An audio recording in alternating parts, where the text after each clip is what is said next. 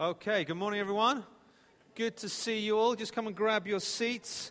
If you've got a Bible, could you turn to Psalm one twenty-eight? We'll be going back to the Psalms of Ascent in just a moment. Just, um, just to give you a heads up of what's happening over the next few weeks, just so you are aware. We've been trolling through the Psalms of Ascent. We're going to continue with that, but we're taking a break for a short period because next week is Mother's Day. So we're doing something particularly for the ladies. Melanie will be speaking, so we'll be doing that after that. So that's next week, which I think is the thirty-first of May. After that, we've got three weeks, which is going to be our Easter series that runs us down to Easter Sunday. We've entitled it Instagram Easter. We're going to be using some visuals um, as part of the, the, um, the talk. And we're also breaking the talks in half, so you're going to have more people speaking to you. It's going to be shorter, more bite-sized. So come for that, ready for that. It'll be interesting. And then it will end on Easter Sunday, where we'll be baptizing, I think it's five is the current count. Five people will be baptizing outside in the quad. That was a good whoop, but I think only one of you did that. But we're baptizing five people. That's better. So we'll do that for Easter. After Easter, first Sunday after Easter is the twenty-eighth of April. Please come for that one. I'll be reminding us of what God has called us to, our vision, where we're going. Also, I'm making some announcements in terms of the eldership journey, what that means, where we're going, some big stuff there. And then after that, we've got a couple more weeks where I'm going to be preaching what it means for us as a church to have elders and looking at that. So that's the next few weeks, just so you're aware. Back to this morning. We're doing um, the Psalms of Ascent, and we've got our series entitled Life's Playlist. And we've been looking at um, playlists for our life, the things we listen to and what we do. And we've been using it as an opportunity to introduce, introduce some of our leaders and people in the church and share their playlists for life. And this morning we have Aaron. So can you give Aaron a clap? He's going to come and share his playlist with us.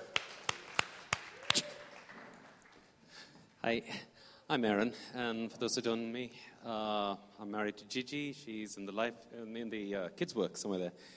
I, we have two children. Elizabeth is in year seven and Josh is in year six. Uh, we come from a place in India called Kerala, if you've ever been there. Um, so I work as an enterprise security architect at a clinical research organization. What that means is uh, we work with pharmaceuticals on drug trials, medicinal drugs. We, we I build up uh, high-level security specifications for systems that are used before the drugs go to market. In case that means nothing to you, don't worry. My kids didn't get it either. They assumed I'm a drug dealer. You can do that as well. um, so at church, I have the privilege of leading a really, uh, a bunch of really dedicated and gifted people. Um, we look after the technical team, the, the sound, the projection, all that stuff. And we get to play with some really cool toys as well, um, needless to say. So in terms of playlists, what, what do we listen to? As a family, we've got, uh, everything's digital. We've got a U S B uh, stick, and uh, it kind of reflects our growing journey over the years. Um, thankfully, we don't have Mister Tumble or Night Garden, but we missed it by that much. We've got lots of Disney, lots of uh, Christian songs, English and Malayalam. Malayalam is our mother tongue. It's not Bollywood, okay? Just so you know. um, and, and, and, of course, we've got movie soundtracks. Uh, so I have a bit of a subset that I keep with me, and um, that's that's kind of how it works. I, I, I have a preferred list from there. Now, yesterday I had a bit of a revelation, a personal revelation, and I'm going to confess it out here.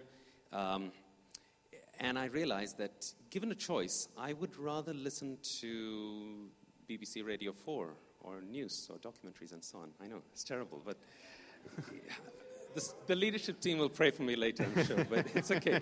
Uh, so the songs that I, I mean, if, if I were listening to music, which I do, um, people I listen to are Hill Songs, Bethel, Rend Collective, Newsboys, Lauren Daigle, Stephen Curtis Chapman, people like that. Um, sh- soundtracks are Star Wars, Lord of the Rings, Hobbit, the Dwarf song in particular, The Greatest Showman, things like that. Um, so there you go. That's my go-to playlist. Thank you. Thank you. Okay, thank you, Aaron. We will be praying for you later. All right, let's get back to what we're looking at today. I hope you found Psalm one twenty-eight. We're looking at the Psalms of Ascent. A quick reminder, the Psalms of Ascent are a small collection of psalms within the big book of Psalms, one hundred fifty psalms in total in our Bible, songs, poetry of the people of God. Within that, there is a smaller section called the Psalms of Ascent. starting at number one hundred twenty, running to one hundred thirty-four, that we've been working through. And these were songs, poems used by the people of God as they traveled from their homes to Jerusalem for one of the three major festivals that they were commanded to attend in Jerusalem um, in the law. And there were the There was a Feast of Unleavened Bread, the Passover, the Feast of Weeks or Pentecost, and the Feast of Booths or Tabernacles. And God's people were told to come to Jerusalem to celebrate all that God had done uh, in their lives and to remember. And on the way to Jerusalem, they would be ascending, because Jerusalem was set on a hill, and the temple itself, where the presence of God was, on a hill within Jerusalem. So the whole process would be an ascension. They would be going up, hence the Psalms getting their name, the Psalms of Ascent. And these Psalms that we've looked at cover all areas of life. They cover the highs, they cover the lows, they cover God's power to save, but also questioning when things are, t- are tough and there's stress. And they also talk about coming to God's holy city and his presence. They really are a playlist for our life.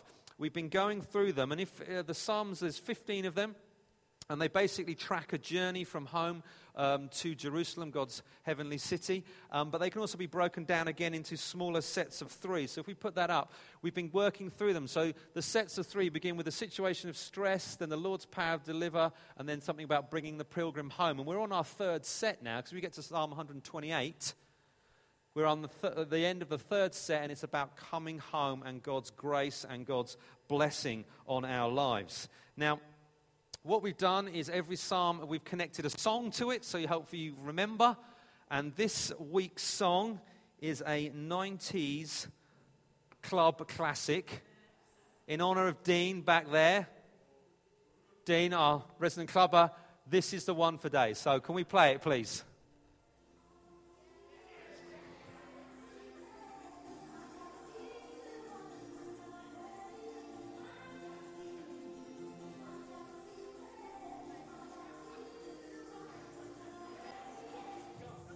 Okay, that was The Key, The Secret by, Dean, go on, go on, so the Urban Cookie Collective, which I'm sure you all knew.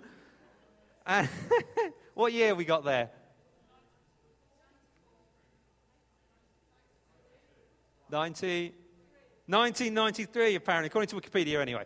nineteen ninety-three, the Urban Cookie Collective, The Key, The Secret. So what we're going to be looking at today is The Key and The Secret. Now, what we're going to be looking at is the key and the secret to a, ha- a happy and successful life. A happy and successful life. And this is something that the world would pursue. I read this morning, uh, sorry, this week in the, the paper that um, the sale of self-help books, those books about how to live your life and how to make things work, have gone up by twenty percent in the last year. They linked it to Brexit and the uncertainty of that. I don't know if that's true, but they have. They've gone up by twenty percent. I went on Amazon and typed in sort of self-help books. I think it was about over one hundred thousand returns came on the search. Of like, whoa, and they, they come in all sort of areas. People can look for happiness and success in losing weight. But if you lose weight and you, you get you kind of back in, in shape with your body, that's how you can get success. That's how you get happiness, these books tell you. If you do that, you go on this program, this diet, whatever it is, eat this way, happiness, success in your life will come to you. Sometimes people um, think travel is the answer. If I travel and I go places, I'll find fulfillment, I'll find happiness, success. fifty places to go before you die. Go to them, and then you can enjoy that. If you go where the sun's shining and the sea is blue, everything will be fine with your life. What about in relationships with marriage or, or with children? If you follow this program, you do that, if you, you find the right partner, your life's going to be happy, you're going to be successful. If you raise your children the right way, using this method and that method, you're going to bring success to your life. Everything's going to work out. You're going to be fulfilled. What about, I, found, I saw a book on decluttering. If you declutter your home, if you get rid of all those things you don't need, if you declutter your life, cut off bad relationships or things that are pulling you down, if you do that, everything's going to be happy and good in your life. If you live simply, if you don't care about what others think, there's a book title out now that's a bit rude, that's suddenly hugely popular. You're all going to look it up. What's the rude book title? Yeah, everyone now knows about that. I'm not repeating it from the front of church. You can think about it and then repent later. Um, about not caring what others think. If you do that, if you let go of the past, Your life will be happy. You will be successful. Everything will work out. If you have a plan for the future, you've got your plan. You know how to get things done. You've got your goals. You've got your projects. You've got your purpose. If I do this and do this, get this promotion and work on this, then my life will be happy and successful. If I get the right job, if I have enough money, if I follow these plans and invest wisely, and then I've got money at the end of my kind of working career to do stuff, then everything is going to be okay. Now, none of those are bad in and of themselves. Most of them reflect the gifts that God gives us, but none of them in themselves will bring us success, happiness, fulfillment, the way God would have it in our lives.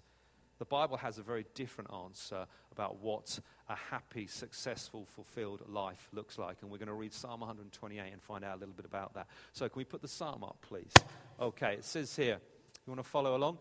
Blessed is everyone who fears the Lord, who walks in his ways. You shall eat the fruit of the labor of your hands. You shall be blessed, and it shall be well with you. I just gone out. I'm back. I'll stand very still. Your wife will be like a fruitful vine within your house. Your children will be like olive shoots around your table. Behold, thus shall the man be blessed who fears the Lord. The Lord bless you from Zion. May you see the prosperity of Jerusalem all the days of your life. May you see your children's children. Peace be upon Israel. Okay, let's have a little look at this psalm. The structure. This psalm is similar to the one we looked at last time, Psalm one twenty-seven. It's a wisdom psalm. So it fits in the the kind of the, the uh, genre of Hebrew literature that were wisdom about how life works and how you should live. It uses the word blessed and fear, which we'll come to, which pretty much put it in that tradition. The psalm can be broken up into a few parts. The first one is, the first verse is a general saying about wisdom, about how you be a blessed person. Verses two and three highlight three blessings that come from that. Verse four then is a summary of this blessed life. And the final two verses are a kind of final prayer of blessing for the people of God. And this is a kind of psalm that commentators say could, would, would be spoken over the congregation of the people of Israel. Maybe when they've gathered for the festivals in the temple courts, there would have been many, many hundreds, maybe thousands of people there. And the priest might have proclaimed this over them as they've come together for Jerusalem uh, for the feast. Is a particular focus of the psalm, interestingly, is men. The men that represent the head of households. Men, interestingly, were the ones particularly told by God to come to Jerusalem to attend the feast. Now, that doesn't exclude everyone else. Everyone should be involved in this, but particularly it was for the heads of household, those men. So let's have a little quick look at this psalm. Verse one, the key, the secret. See what I did there? Just see? Okay. Blessed is everyone who fears the Lord, who walks in his way. The fir- you find the words blessed and feared in verse one. If you look down, you see them in verse four as well. They bracket this first part of the psalm. To be blessed is a biblical word to be truly happy, to be content, to be fulfilled, to be at peace with God and peace with your fellow men. It's what everyone ultimately wants in life, even if they profess no desire or, or love for God or any acknowledgement of him. Ultimately, they want a purposeful, fulfilled, successful, happy life. And here's a claim here. The psalm is putting out, if you want that, it's the first word of the psalm. If you want that blessing, and it's for everyone, it says, blessed is everyone. It is a universal claim. It's not for the elite. It's not for the special people. It goes out to the whole world. If you want to be blessed, you need to fear the Lord. Fear the Lord. Now, fear here is a term which means reverent awe. It doesn't mean terror, running away like you see in kind of horror films. No, it means a reverent or a honoring of who God is. It's recognizing him as creator over everything. He's the one who has all authority, all, all sovereign power, and it's putting him in his rightful place as the Lord of uni- the universe and the Lord of everyone's life and every situation. And it says, and the result of that, it says, if you fear the Lord, what will you do? It says, you will walk in his ways. You will walk in his ways. So having a blessed and happy life isn't about self-fulfillment. It's more about God-fulfillment. You walk in his ways. You do what he says. That's how you get life in its fullness. And it, right at the outset of this psalm, it makes this incredible claim. And it's inspiring people to follow God. If you want a life that works, follow God. He's the creator of everything. He made it. He designed it. He's the best person to tell you how to live that life. It's to encourage people who follow God that actually the, there will be fruit from your decision. You follow God, there will be fruit. It will bear fruit in your life, and that fruit will be good. And it would be a reminder for the pilgrims coming to Jerusalem what life is really about. They've traveled this way. They've been through the ups and downs of the journey that we've seen in the Psalms so far. They've arrived in Jerusalem. They're, ce- they're celebrating the feast, and the priests will be proclaiming, you've made a good decision. Those who walk in those ways, those who've been obedient because they've bothered to come to the city in the first place in accordance with the law, there is blessing for those people. Now, before we go on to look at the next section, I just want to give a quick reminder about the wisdom literature, particularly the Proverbs, and how it connects uh, with us, because we looked at it last week, and I just want to get us on the same page as it. Now, what this, the, the wisdom literature does, we see it in the Proverbs particularly, but also here in the Psalms, is they express general truths about God and his people and how life works. Uh, they don't often explain the how and the why.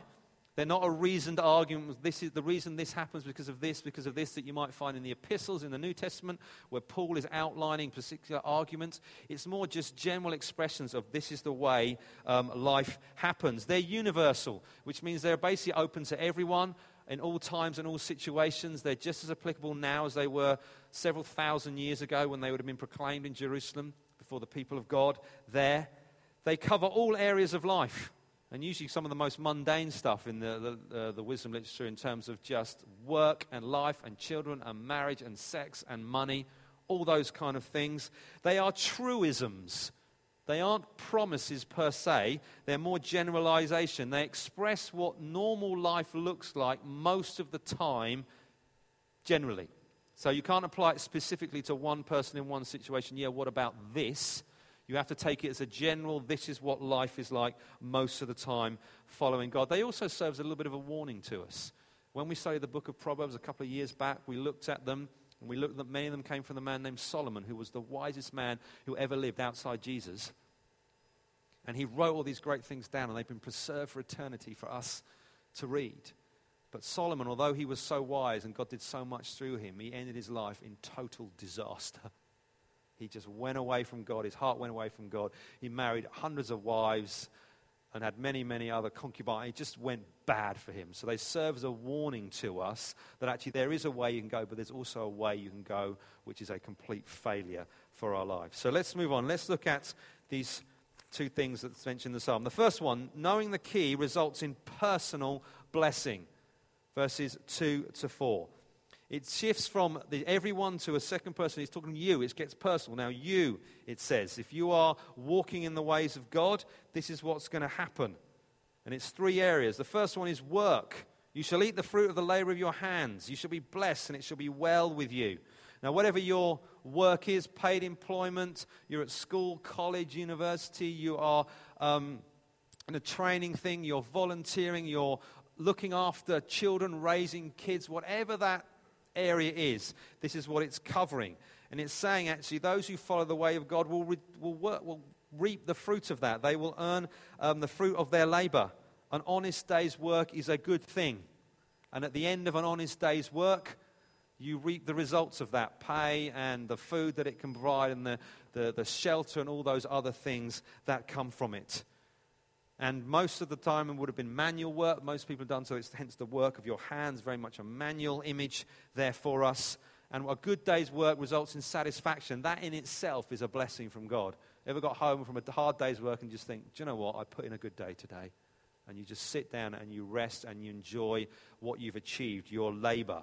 And those who fear the Lord will live in the light of that. The second thing it says there is a, a family image. It's talking about the wife, one who is fruitful in the bearing of children. And this is obviously natural children, but obviously at that time there's a much wider implication. Family groups were a lot wider than we have now. So you have adopted children, and you've got nieces and nephews. You even have spiritual children as well that kind of are an inheritance of those who walk and follow in the ways of the Lord. One of them we looked at, I think it was last summer, that was actually wasn't even a natural child. It was Ruth and Naomi. and the blessing that came from that for those who followed the Lord. And she actually wasn't even related to her directly um, by blood, but there you could see God's hand on that. And he said, there will be fruitful. There will be a multiplication in your family of children. Bear, uh, bearing children isn't something to be taken for granted. And the third blessing is children. They're described as olive shoots. Olive shoots grow up from the ground. They're fascinating. Apparently olive trees, the way that they grew them, I looked this up in the commentary, and they said what they do is you didn't plant seeds like you would normally do. What you do is you cut a shoot off the tree that had grown, and you plant the shoot in the ground. So it's like an exact replica. So olive shoots are basically exact replicas of the tree that it came from. And the, the shoot is then planted in the ground, which then grows up and becomes a tree in its own right. And it's saying, actually, children are like that. They replicate you, plant them, they grow up, and they bear much fruit. Children are a blessing from God and a continuation of who we are. If you're in this room and you're under eighteen, you are a blessing. Your parents, your parents amen that and say that all the time. Yes, they are. But you are a great blessing to your family, to us as a wider church family. Children grow up, and at that time they, they looked after parents um, as they got old. They formed part of the protection of the family unit from outsiders, and they were the continuation of the family. When the older generation died off, the younger generation would rise up and take over that. And then we read verse four. Return to that per, third-person language. Behold, thus shall man be blessed who fears the Lord. Those who walk in his way, they can hope to inherit what God has for them. And it's a great blessing on them in terms of life. Then we move on to verses five and six. And then so we move from a personal blessing, very much work, um, relationships, family, children, very much in the home, to a wider public blessing. It says, the Lord bless you from Zion. May you see the prosperity of Jerusalem all the days of your life. May you see your children's children's peace be upon Israel. So there's very much a future public dynamic to this one. It's talking about the city of Jerusalem, which would be in the heart and the center of God's people, where God's presence were, um, the seat of government, and everything was going on, and it's looking to the future. May you always see that. And what it's kind of drawing the implication is, if you've got a group of people who follow God, who fear him, who walk in his way, there is a knock-on blessing for the running of society wider. So if you've got a whole bunch of people living in a place, all serving God, walking in his ways, fearing him, honoring him, the result of the wider society is great blessing and prosperity, because things are being done well and in good order. Business is being conducted well, and they are flourishing. Family is done well, and they are flourishing. The poor are being served and looked after, and society as a whole flourishes. And for these pilgrims coming to Jerusalem, the, the proclamation of them is a reminder is actually, as you serve the Lord, you actually, it has a knock-on effect wider to those around you, the prosperity of Jerusalem. And the, the blessing the priesthood has spoken is actually, it's, I hope this continues, not just now for this moment, there is something beyond. Hope you always see this. And as a result of that, and the society works, you grow up, you grow old, and you may you see your children's children. Some of you in this room have that privilege. You have seen your children's children. I pray for that for me. One day I will. Not soon. Out there, but I want to see it. I, God, I want that. I want to live that life where one day I will see my grandchildren. And I pray for that, the blessing on this city that we're a part. I want to live a life here that my contribution to this place, this town, this city we're part of, will hopefully bring prosperity to it and good to it. And as my kids grow up in it, they will serve the city. And again, they will walk in his ways, and it will all become brilliant. A place where God dwells by his Spirit. God dwells by his Spirit. And so where people fear um, fear the Lord, walk in his ways, there will be a blessing on their life. Blessing on them and blessing on the society and the environment around us. And hopefully that would continue long um, after they've gone. So as we kind of finish and wrap this up, we've got to ask ourselves a question here. What does it mean to walk in his ways? Because that's what it comes back to. That was the key. That was the secret. All the stuff that follows sounds great. Who wants to have a fruitful, productive job? Who wants to have family that kind of works in the widest context of that? Who wants to have a blessing on the place where they live and the place where they are? Everyone does. But actually it comes back to the start. Well, what, how do we get that? Well, it says that you fear the Lord and you walk in his way.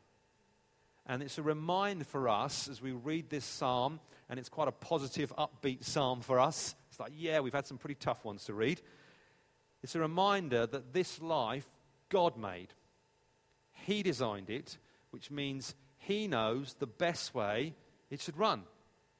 Any anything you get that's remotely complicated, you know, you buy a new technical piece of equipment, it comes with instructions. It tells you how it works. And the designer writes them down so you, as the user, knows the best way to implement this thing, to use it. It tells you do's and don'ts. Some of them are really dumb do's and don'ts, but it still puts them in there.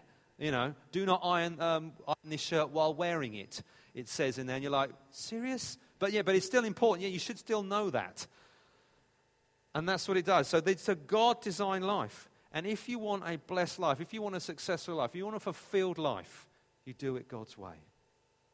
Jesus himself, when he said, he said, I have come that you may have life and have it abundantly. You have this, ma- this incredibly fulfilled life. Now, we know that life's not always good. There's lots of hardship in it. We've read the other Psalms. You've got to take it in context. But on the whole, most of the time, if you follow God and follow his ways, things work out good for you and for those around you. And so we need to be people who look at this and think, okay, how are we going to walk in his way? We've heard the key. Are we going to use it? Are we going to unlock what God has for us? So what does this look like? Well, first off, if you're not a believer in this room, you're not a follower of Jesus, the first thing you need to do is to fear the Lord.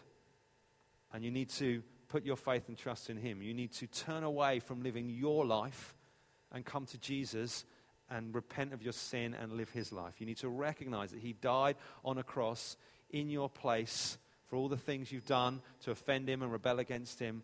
And he's come to give you life and life in its fullness. And if that's you here today, I'd love to chat with you at the end. I'd love to pray with you. I'd love to talk to you about what that means to follow Jesus. But that's where it starts. That's where you've got to begin.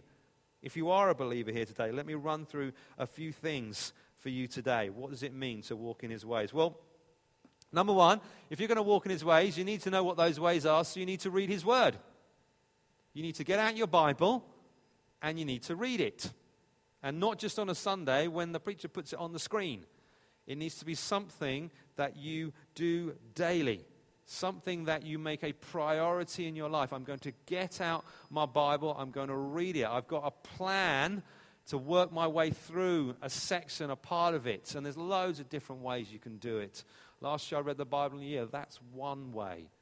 This year I'm just reading one book really slow. I'm in the Gospel of Mark, and I've only just finished chapter nine. It's taken me a while, but it's brilliant. Getting right into it. Reading it, trying to understand what God's called. You need to get into God's word. Ask people in your life group if you don't know. Come and ask us, I'm the leaders, and say, we'll help you, we'll, we'll guide you, we'll give you resources, we'll teach you what it means to read God's word. And then we respond to that in prayer. So we need to be a praying people as well. We read it, we find out what it is God's saying about us, and then we respond in prayer. We thank God for him. We ask him for things. We ask him to move in situations. But that is our lifestyle. That's our bread and butter. If we're going to walk in his ways, we need to know his word and we need to pray. Jesus is our ultimate example of that. God the Son himself came to earth and he knew his Bible and he prayed. And that's where we start. If we're going to walk in his way, that's how you do it. And the Bible will tell you a bunch of things. It will tell you a bunch of things to stop doing. Don't do that. There are some of those in there. But it will tell you lots of things to do. To believe, to work through. The Freedom in Christ course is about taking what the Word of God says and believing it and being proactive and moving forward in it. And it says lots of other things as well about how we should treat people and how we should treat our spouses and our children and the church and all those things. But we read God's Word. What about other big areas of life? If you're going to walk in God's ways in the area of sex, what does that mean? That means you don't have it until you are married to someone. And then you only have it with them, your marriage partner, no one else. Some of you are playing with that and you need to stop now.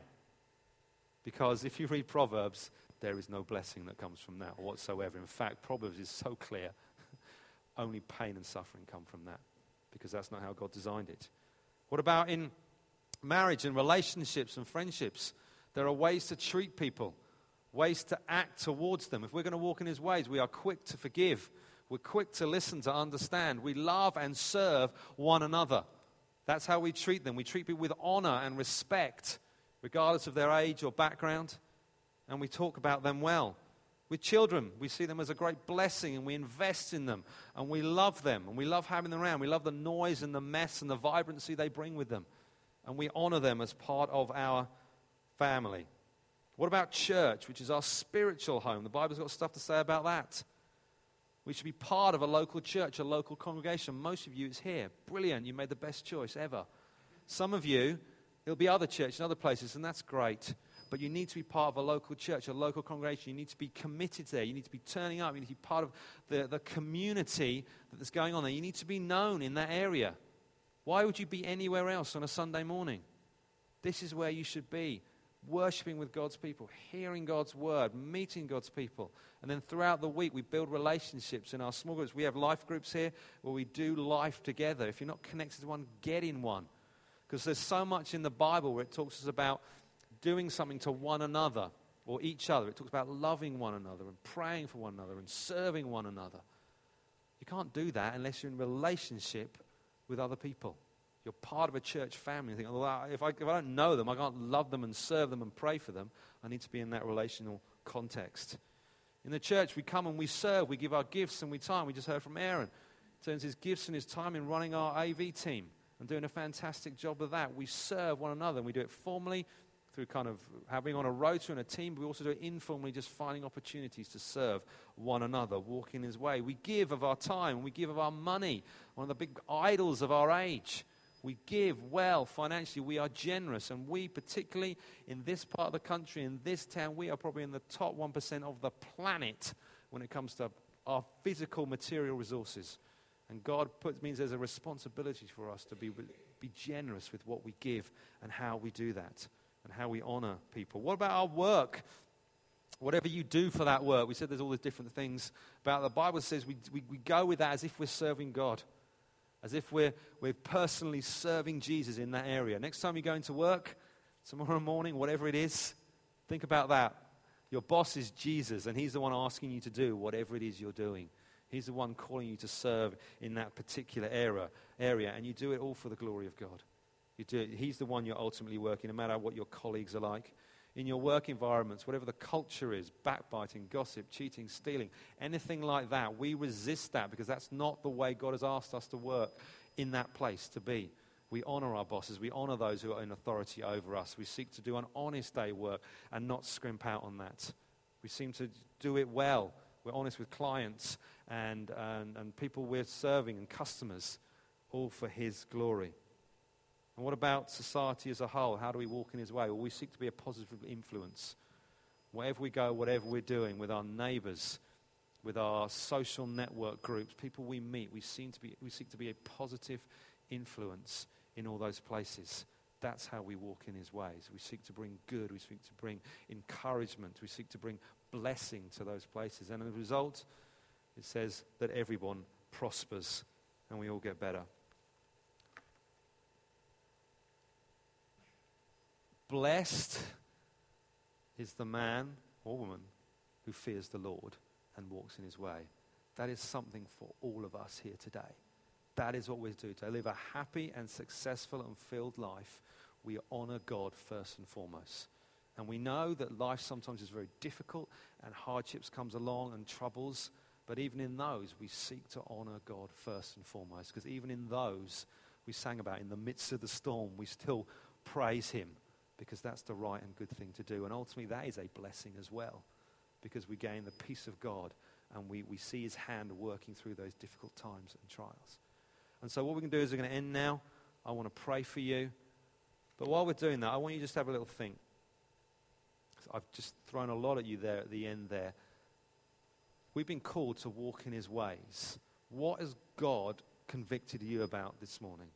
What has God kind of put his finger on? What's the Holy Spirit quietly nudging you about an area in your life? Something that you're doing that you need to stop. There's that kind of idea. Do I need to stop some stuff? Maybe it's something you thought about. There's something I'm not doing that I need to start doing. Because there's two ways of looking at that. There's things we need to stop doing, but there's things we definitely need to start doing. What is it for you? You know what that is. Why don't you just make a note of it now? The best thing I'd encourage you is write it down. Make a note on your phone, write it in your journal, whatever it is, so it doesn't get lost. This is one thing God has told me, to, you know, has nudged me on. Then it's like, well, what are you going to do with that? What are you going to, what are you going to do with that? And I'm just going to pray now and lead us in a time of repentance. So can you guys stand up? Can the band come back? And we're going to worship Jesus, see what else he's got to say to us this morning.